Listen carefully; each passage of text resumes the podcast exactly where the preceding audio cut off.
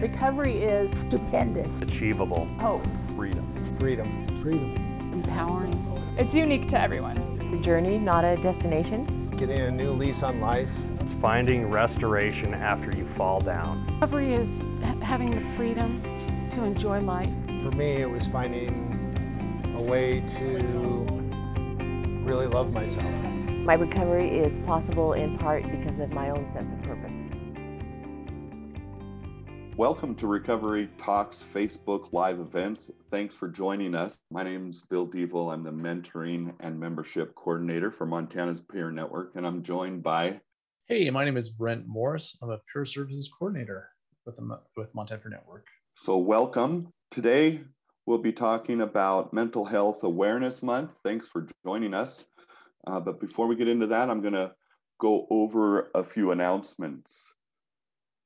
We have the PAL project developing affiliates coming up Monday, May 17th at 3 p.m. You can go to the website and sign up for that. We have Realizing Recovery, uh, webinar technology and recovery Wednesday, May 19th at noon. And then we have the member call Wednesday, May 19th at 6:30 p.m. So for all those events, you can go to our website, sign up for those. You can go to the event calendar. So why don't we get into today's topic of Mental Health Awareness Month? Why don't you go ahead and start us off, Brent, and then I will fill in. All right, thanks, Bill. The month of May started off being recognized as an awareness month for mental health back in 1949 by Mental Health America and some other organizations. And originally, you know, for awareness that mental health, you know, is an issue in, in our nation, and that it worked on to reducing the stigma and to have people awareness, uh, they aware that it's, you know, like a broken arm, you know, it's our whole body. You know, dealing with mental illness is not just a, a taboo or a bad thing, or, you know, it can be talked about and it's not bad. So in this month it's a neat thing. We have the opportunity to recognize it for awareness and you know on the news and different things like this through the years developed with the recovery movement and peer supporters doing you know offering peer support having the opportunity for dialogue and showing you know there is hope. Bill has some neat examples too and thanks brent. Espn has mental health awareness month as well and it. And in their website, it features quite a few articles about different athletes that are dealing with, with mental health issues. One in particular is an NBA basketball player named Kevin Love. He's an all star basketball player and he deals with depression and anxiety. And in the article, it specifically talks about how other NBA players that he plays against and with could use medications to kind of help them with their mental health. But still in the NBA, there's still some stigma in, in being able to receive help and taking medication for a mental health diagnosis. Some of the players still look at that as a sign of weakness. And so he's trying to bring awareness to his own league that these are serious issues and they need to be addressed and it's not a sign of weakness. It's it's a sign of strength to face and address the mental health issues that one might be dealing with. And then the other article that that i was kind of going over was the big ten commissioner. His name's kevin warren. Um, he is trying to bring awareness to all the student athletes of being um, mindful of their mental health and well-being where he's trying to create a culture where if you're struggling with depression or anxiety or bipolar to come to the forefront and get that addressed. And he's trying to create a culture of support for that so that people don't shy away from taking care of their mental health and their mental well-being so that's just some some different cultures within a culture that that are recognizing Mental Health Awareness Month, uh, it's important that we realize that we are all in this together, all walks of life. It doesn't discriminate discriminate against race or economic status. It's it is what what it is, and we need to be sensitive and willing to address those issues when they come up. And and the whole this whole month is to try and help people make that step in addressing their mental health if that's what they need to do. Now we need to do it all year long um, but this month specifically we're really trying to step it up and and make the country aware that this is a national issue. It, it has has no political stance. It has no economic stance. It has no race stance. It is. Um, everybody is affected by this. So, Bill, it is okay to ask for help, right? Course, it's okay to ask for help, and and you would think that that's a an easy question to answer, but I can say, in in my own life, that's the last thing that I wanted to do was ask for help for two reasons. If I ask for help, then to myself, I was admitting or accepting that I might have a mental health condition. And I didn't want to do that. I didn't want to address that. And and second, I was afraid of the answer that I was going to receive just based on the symptoms that I was already having. Of course, it's it's okay to ask for help, but finding the courage to ask for help is is a totally different beast to deal with. Well, and you know, in the year 2020 and now 2021, the dynamic has changed somewhat too with the coronavirus and different things with the isolation the changes the fear the you know the anger different things emotions and not sure of what's going to happen and how and when it's okay for us to again ask for help ask the questions and then in our recovery too to go deeper and look for the tools to deal with the change deal with the different um, mixed feelings we're we're dealing with? You know, what you just spoke to is is what I needed to do for my mental health recovery. Now, if you did that in a in a time lapse, that took like four years for me to do.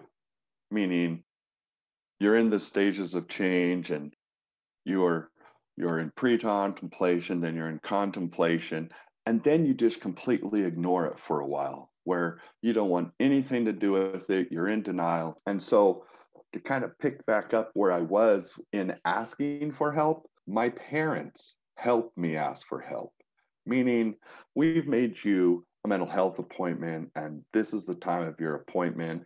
And of course, I was living on the streets and in and out of my parents' house. And so they took me to get my first mental health evaluation 2003 and I didn't enter into recovery until 2007.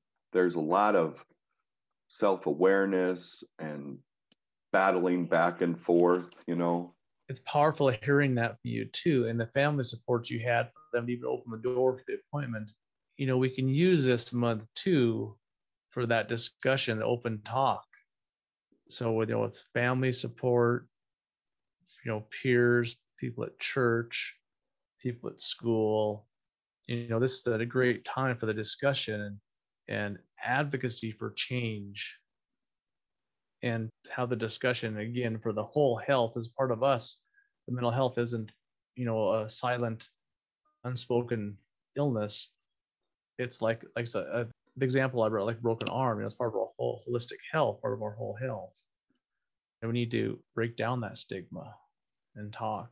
So we have a question from the audience, and I'll read it, and then maybe me and Brent can break that down a little bit. It says, How important is it to understand that it's okay to not be okay sometimes? How can we truly accept this when we are often taught to fight not being okay to maintain ourselves? I'll open on that one. So, personally, in my recovery, earlier in my life, I felt I was failing when I wasn't feeling okay.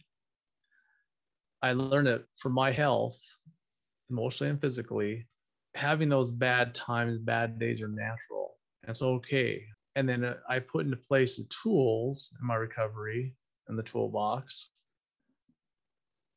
So that bad day may not turn into a bad month, but it's okay to feel bad. That's not that's that's that's normal. That's just you know part of our life. Whether it's you know something in the environment we're around, something in our life, in our body, different things, you know what that's okay.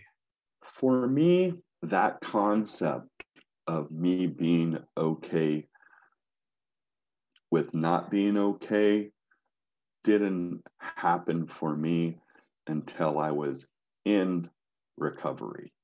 So, what that looked like when I was not in recovery was trying to mask my symptoms. I wasn't okay with my symptoms. They started in my mid 20s, and that's where my addiction really started to take off.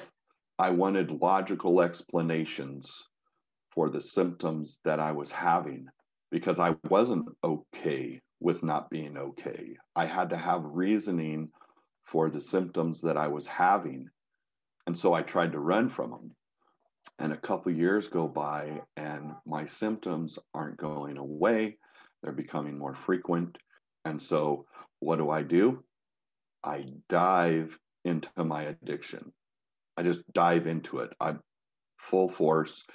If I am high or if I am drunk and I have any type of mental health sim- symptom, in my brain, I can logically go, oh, well, of course I'm going to have hallucinations. Of course I'm going to hear things. Of course I'm going to see things. That's part of the deal, you know. The problem was is I ran out of substances sometimes, and then they continued to happen, which I just was in denial of and just kept that cycle up for years. And like I said, I didn't I didn't get help. My parents got me help to get me started on the right path. And so once I embraced and fully accepted and owned who I was, all of me, my mental health condition, my substance abuse issues. Once I became okay with that, then it was like I gave myself permission to have days where I wasn't okay, and that was all right. I had started to get tools that I was able to utilize to work through when I wasn't okay without having to utilize mind altering substances to just escape. That's a process that didn't happen overnight for me. And as time goes on, that process just becomes natural. It's like an automatic program that is installed for when symptoms happen. I go to my tools, I go to my wellness, do I need to take the next 15 minutes and do nothing? Sometimes I have to do that. Do I need to go take a walk and get some fresh air? Sometimes I need to do that. Do I need to just hold my son and become grounded? I need to do that sometimes. So for both of us, I think the acceptance was one of the tools, you know, being able to accept and acknowledge our our our issues and stuff. And then that helped us too to be okay with not feeling you know 100% that day. You know my days are fewer and fewer of of not being okay. And today when i'm when i am not okay it's in a different circumstance where I'm learning new things and I'm I'm pushing forward and then I have self-doubt and I wonder why I'm where I'm at and why I'm getting this opportunity. And on those days, I just have to remember that I get to learn for the rest of my life and that I don't know everything. That might be an easy concept to understand. Of course, I don't know everything, but in my mind, I think that I should know everything. Um, and so that that battle with inside myself still happens. Um, I can logically know certain things, but it doesn't always translate into the way that I'm feeling or thinking. Um, and so I have to be able to uh, reframe my thinking and be okay and have a support network where I can bounce my thoughts and ideas off of so that I can come back to where I need to be. Wow. And you know, I was thinking too, you know, we're talking about the awareness that's national recognized for understanding and accepting different things, but also then in listening to you, you know, the awareness of ourselves, being aware of our um, of our triggers, of our strengths. You know, we're individuals. You know, in going through in our recovery, we might look at others. We might, you know, visit with a peer supporter, different things. But we individ- are individuals, and it's the awareness is also, you know, part of that to understand and accept. One other thing that I want to kind of speak to that has helped me while not being okay is I talked about when I fully accepted who who I was with substance abuse issues, mental health conditions. For me, when I'm not okay, to the last part of the question that I read, to fight, to fight it is compounding the problem.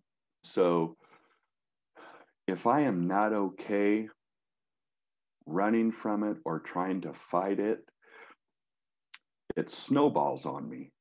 So if I can just turn around, so to speak, face it and accept it and cry if I have to cry or or allow the feelings that I'm feeling of not good enough or insecurity or uh, why am I even in the position that I'm in? If I can just take that all in and be okay with it, knowing that those feelings don't last forever. This is just how I'm feeling right now. It might last two, three hours, two or three days. And that all is dependent on how vulnerable I'm allowing myself to be and being open with others about the way that I'm feeling. That's powerful. Thank you, Bill. Yeah, it's it's it's all dependent on what I'm willing to do. We have another question. I'll read it out loud, and then maybe Brent, uh, you can start with it. And and the question is, what is the difference between acceptance and awareness, and action to change? What has become aware for you? So the awareness, first the awareness of what it is, mental illness, whether it be is simply for situation, clinical, different diagnosis, the different types of you know depression, anxiety, bipolar, substance abuse, substance disorder, different things. And the acceptance is a harder part not for me personally, but in advocacy and working with people in our, our communities and our public is to accept it as holistic, you know, as our our whole bodies, you know, there's not a, a break between our emotional, mental health and our physical. We are one, and you know, we work together. So then the acceptance for me is just the part of the advocacy, and then for myself, acceptance is so I have a, a retinal eye disease I'm blind now. You know, my eyes have deteriorated with age, gotten worse. So, and dealing with this, my mental illness and the coping and substance abuse come to play with dealing with my disease. So the acceptance is part of that for me personally, just to accept, you know, and then when the, the last question too, it's okay to have a bad day. It's okay. And then Bill brought up too, just to be able to see who we are ourselves and accept. I think the last part of the question was change, right, Bill? It has to do with action to change what has become aware. So action to change, you know, and this is coming to recovery movement. Recovery movement and us, you know, being peer supporters, open, have the dialogue, being role models for the hope, and showing, you know, in our recovery, whether it's people working with peer to peer, or whether it's in a presentation or like, you know, we're doing the Facebook Live now, just, you know, being in the public.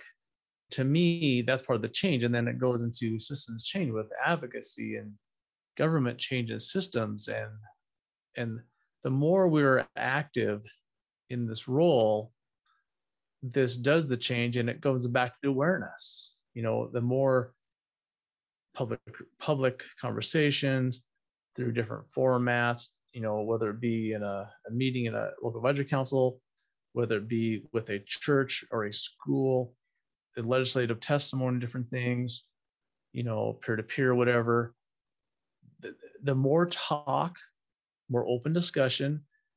You know it's not bad to you know share or to deal with or have be on med or different things. This brings it kind of cycles back to the awareness and acceptance. It all it the cycles around again. So i'll read this kind of like formula. So awareness equals understanding. Realization and acceptance is coming to a place of understanding and peace within self that happens as a result of awareness. I'll try and speak to it quickly on real life for me. I was totally aware, but unwilling to accept that I had a mental health situation going on. Let's just call it a situation going on because it wasn't real. You know, I wasn't, I didn't accept it. It wasn't real yet. And for that change to take place took time because the awareness that I had was just a mm-hmm. theory. I hadn't accepted that my awareness was even real. And so the acceptance had to happen. I had to take ownership of that acceptance for any action to begin that's kind of how it happened for me. So be aware of Mental Health Awareness Month. There is a lot going on. You can check out websites, become more aware of yourself, of, of what's happening nationally and not within just your sphere of influence, because it, it gives empowerment to know that we're not alone in Whitehall, Montana, population of a thousand, that you're the only one dealing with this situation. This is happening nationwide. Mental Health Awareness Month has been going on since Brent said 1949. And it feels like it's starting to get ahead of steam, you know, years, decades later. I thank you guys for your time. Brent, do you have any last comments or things you needed to add? No, I just want to thank everyone for the, you know, and enjoy the nice spring day and, you know, have an opportunity to open the dialogue and share your story. Uh, Recovery Talks podcasts are available every week from MPN. Past episodes are available on our website, SoundCloud, Spotify, and iTunes. If you'd like to be a guest, please email Andy or myself, and we'd love to have you talk with us on Facebook Live and have a dialogue and create some thought and maybe some action. Thanks for tuning in, and you guys have a great day. Recovery works and recovery is possible. Recovery works and recovery is possible. Recovery works. Recovery is possible. Recovery is possible. Recovery works and recovery is possible. Recovery works. And recovery is possible. Recovery works and recovery is possible. Recovery is possible.